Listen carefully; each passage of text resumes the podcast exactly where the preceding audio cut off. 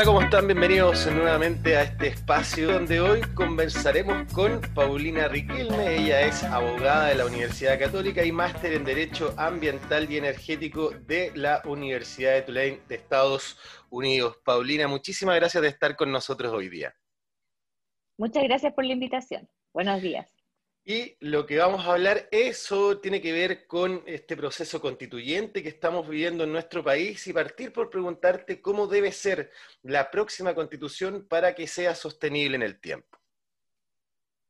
Es una excelente pregunta y bien eh, atingente. Primero es importante eh, partir del presupuesto de la importancia de propender a un desarrollo económico sustentable eh, y sostenible sostenible socialmente, sustentable ecológicamente y sostenible socialmente, y que lo que busque básicamente es disminuir las brechas de desigualdad.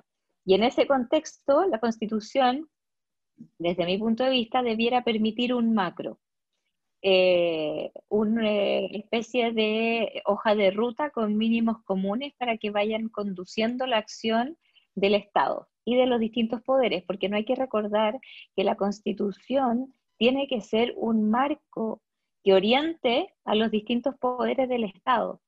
La constitución siempre permite balances eh, eh, y por lo tanto no es rol de la constitución realizar la bajada en detalle, en micro. Para eso está el rol del poder legislativo a través de las leyes y del poder ejecutivo con la implementación de las leyes.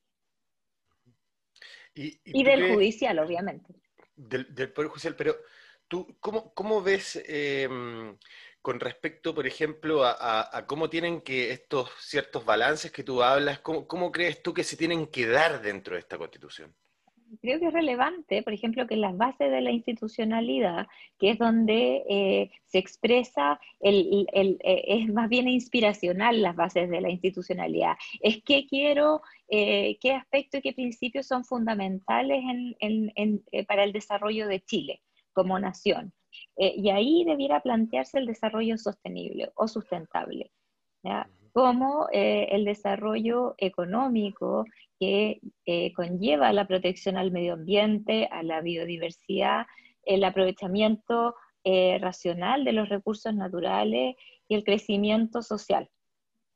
Entonces, las bases de la institucionalidad debiera reconocer al desarrollo sostenible eh, como un eje, reconociendo la importancia de satisfacer las necesidades de nuestros ciudadanos, pero también de velar por las futuras generaciones. Entonces, que eh, eh, y creo que el principio de desarrollo sostenible, aprovechamiento racional de nuestros recursos naturales y eh, equidad intergeneracional son claves y que debieran estar expresados en este aspecto principal y, primero de la Constitución, que son las bases de la institucionalidad. Sí, al final te va a marcar el espíritu si se piensa también en las futuras generaciones que, que, que, obviamente es muy importante, tienen el mismo derecho nosotros a contar con los recursos que contamos actuales. ¿Qué factores crees tú que pueden favorecer para ir en esta dirección? El diálogo y el, realismo, eh, lo que nos ha mostrado, eh, sobre todo a partir del 18 de octubre y la pandemia, es que hay importantes desigualdades en Chile y estas desigualdades le han pegado, obviamente, eh, en forma dramática a los grupos más vulnerables. Y en ese contexto, eh, reconocer que el desarrollo económico es relevante y es relevante para poder eh, satisfacer eh, esas necesidades y poder disminuir esas desigualdades. El desarrollo económico necesariamente tiene que ser sostenible. La protección al medio ambiente y el crecimiento económico no son antagónicos desde mi punto de vista y no debieran ser, y quizás eso debiera quedar plasmado a lo largo de todo el texto constitucional. ¿Crees tú que, por ahí va a ir eh, los principales obstáculos que se va a encontrar eh, este proceso con respecto a poder lograr una, carta magna, una constitución que sea sostenible en el tiempo? Van a haber, van a haber puntos de vista divergentes. Eh, uno escucha de repente que, se por ejemplo, se utiliza eh, y se habla despectivamente la palabra extractivismo, eh, dándole una connotación negativa. yo creo que es legítimo que los países puedan utilizar sus recursos naturales de forma racional, respetando los límites de la naturaleza, obviamente, eh, pero en pro de sus ciudadanos. Y así lo han hecho las naciones desarrolladas. Nueva Zelanda es un país que tiene recursos naturales y los ha utilizado em, para beneficiar a sus ciudadanos. Lo mismo Australia, Noruega y otros, y otros países eh, en los que no se cuestionan el tema de que el desarrollo y el crecimiento económico eh, van de la mano de la protección del medio ambiente. Eso debiera, debiéramos superar esa discusión, porque es una discusión que en jurisdicciones más avanzadas está superada. Eh, en ese sentido, eh, ¿qué consideras tú, qué, debería pasar para que podamos, viendo y siendo bien realistas, viendo el panorama actual que estamos viviendo, ¿cómo crees tú que se debería dar para que se puedan vencer esas ciertas perezas que de repente uno siente que ya en otros lugares ya están resueltas y acá marcan tanto el, debate. Yo creo que el, diálogo con escucha sincera eh, de, todos los actores, es efectivamente legítimo la visión de aquellos que dicen, bueno, pero los recursos naturales se han aprovechado eh, indiscriminadamente y sin respetar los límites. Eh, yo creo que esa es una visión. Debe, deben haber límites naturalmente y, la protección al medio ambiente es consustancial al crecimiento económico. Por lo tanto, todos los costos de la protección del medio ambiente se tienen que internalizar. Eso es parte del concepto de desarrollo sostenible y del principio contaminador-pagador que se, ha entendido mal, se ha entendido como aquel que, paga más puede contaminar y no es así. Es que los costos de la contaminación deben internalizarse En, el, modelo económico cuando se plantea un modelo de desarrollo o un proyecto. Eh, por lo tanto, eh, e, ese, ese, eso, esa mirada, por una parte, y con la mirada de que se requiere la realización de actividades económicas para poder tener crecimiento económico, disminuir las desigualdades, superar la pobreza.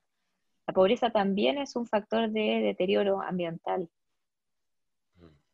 Es verdad. Y para ir cerrando, Paulina, ¿cómo crees tú que va a ser este proceso de tener que llevar eh, del papel a la práctica lo que salga de esta convención? Mira, es un, es un desafío bien relevante, no menor.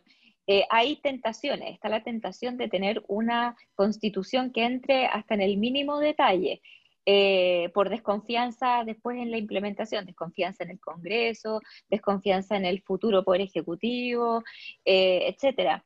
Sin embargo, creo que es importante tener en claro que una constitución debiese establecer ciertos principios macro y dejar actuar con los lineamientos importantes eh, a los eh, poderes legislativos y ejecutivos, con un cierto margen de flexibilidad. Por ejemplo, la constitución de Ecuador es una constitución eh, que, yo los invito a leerla, es una constitución larguísima, tiene sobre 200 artículos y establece una serie de garantías y declaraciones que, son, que hacen mucho sentido pero si uno contrasta esas declaraciones con la implementación práctica, se va a dar cuenta de que no necesariamente hay mayor protección del medio ambiente. Claro, está consagrado, por ejemplo, en esa constitución el derecho a la naturaleza. No significa que la protección al medio ambiente sea mejor o de una mayor calidad en Ecuador que en otros países de Latinoamérica. O sea, no tiene un correlato en lo teórico con lo práctico. Entonces yo creo que es muy importante mantener eh, una visión realista, y sí aspiracional en el sentido de dónde tenemos que conducir el país y que el desarrollo sostenible es el piso. De, cierta forma, eh, cuando, cuando tú pones el ejemplo de Ecuador, también se me vino a la cabeza el ejemplo de Chile, como la constitución de, del 80 que consagra el derecho a vivir en un medio ambiente libre de contaminación, pero que durante su, su tiempo, al comienzo fue puro papel y que después vio ya más las leyes de base del medio ambiente, después empezó a tener una, el ya estamos hablando del año 2000, una institucionalidad clara para poder proteger al medio ambiente, como que también puede servir un ejemplo para ver cómo evolucionan ciertos derechos nuevos.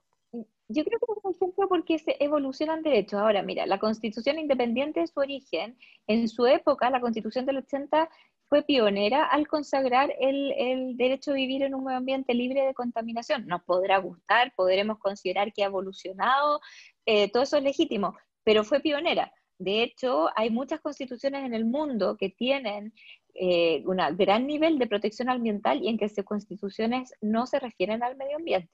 Por ejemplo, Estados Unidos no tiene ninguna referencia al medio ambiente. Nueva Zelanda tampoco tiene ninguna referencia al medio ambiente y tiene un gran sistema de protección ambiental. Eh, Chile fue, la, pionera en Latinoamérica y después de eso, si uno hace la cronología, diversas constituciones de Latinoamérica fueron incorporando el medio ambiente dentro del concepto de derechos y deberes eh, o derechos constitucionales garantizados. Eh, y yo creo que eso fue positivo. Creo que podemos evolucionar e ir un poquito más allá. creo que el derecho a vivir en un medio ambiente libre de contaminación debiese tener su revisión y actualización considerando los tiempos, no solo a consagrarse en el capítulo de los derechos, eh, por eso es que insisto que es importante que esté transversalmente en la Constitución, eh, partiendo desde las bases que inspiran a nuestra nación, eh, como el desarrollo sostenible, la protección de la biodiversidad y el aprovechamiento racional de los recursos naturales, pasando por los derechos, efectivamente, y el derecho probablemente a vivir en un medio ambiente sano, eh, o equilibrado, que es hoy día la nomenclatura que se, utilizan, se utiliza en otras constituciones vecinas, digamos, eh, como derecho. Ahora, eh, siempre velando por establecer directrices importantes en la Constitución, pero que la bajada se haga a nivel legislativo y después ejecutivo. Perfecto, que haya, en ese sentido, que haya una flexibilidad, que de cierta forma no seamos tan rigurosos, porque eso después puede generar que no sea practicable y claro, y, o sea, eh, puede ser muy, quedar muy bonito en el papel y después muy teórico, pero que no se pueda e, ejecutar en la práctica. Eso por una parte. O por otra parte, que sea tan prescriptiva que eh, no, no, no, quede eh, mucho margen de flexibilidad en la implementación. Porque cuando, cuando, cuando uno tiene que implementar en la práctica, tiene que tener mecanismos de ajuste y de flexibilidad que permitan, que permitan, que permitan corregir incluso también situaciones que no se previeron inicialmente, hipótesis. Claro, perfecto.